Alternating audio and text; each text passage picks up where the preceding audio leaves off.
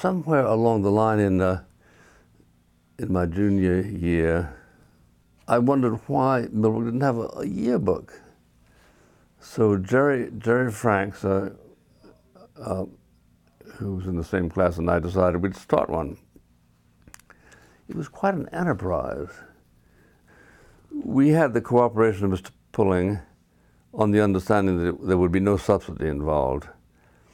I'm not quite sure how we raised the money, obviously by selling subscriptions uh, to it for two or three dollars, whatever it was.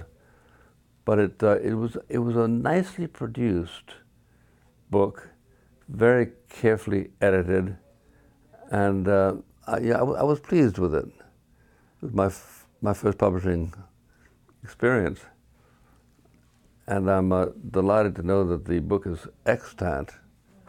I chose the name because uh, it's associated with tree, tamarack tree. And I thought it was it's kind of euphonious. So I called it the tamarack. And I'm glad uh, it survives. Does the tree survive?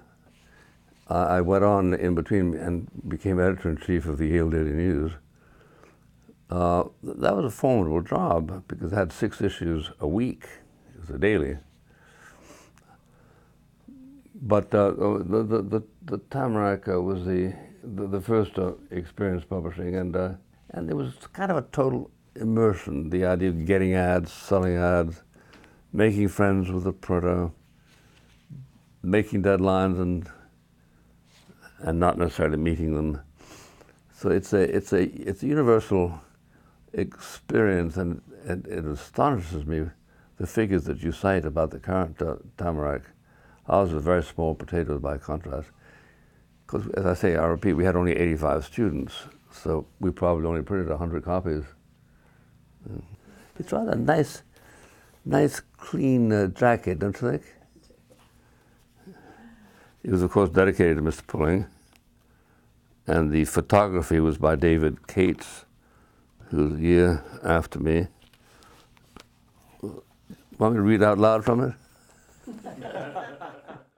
Come celebrate Millbrook School's 75th anniversary, June 8th, 9th, and 10th. A gala event featuring the premiere of the documentary Down School Road.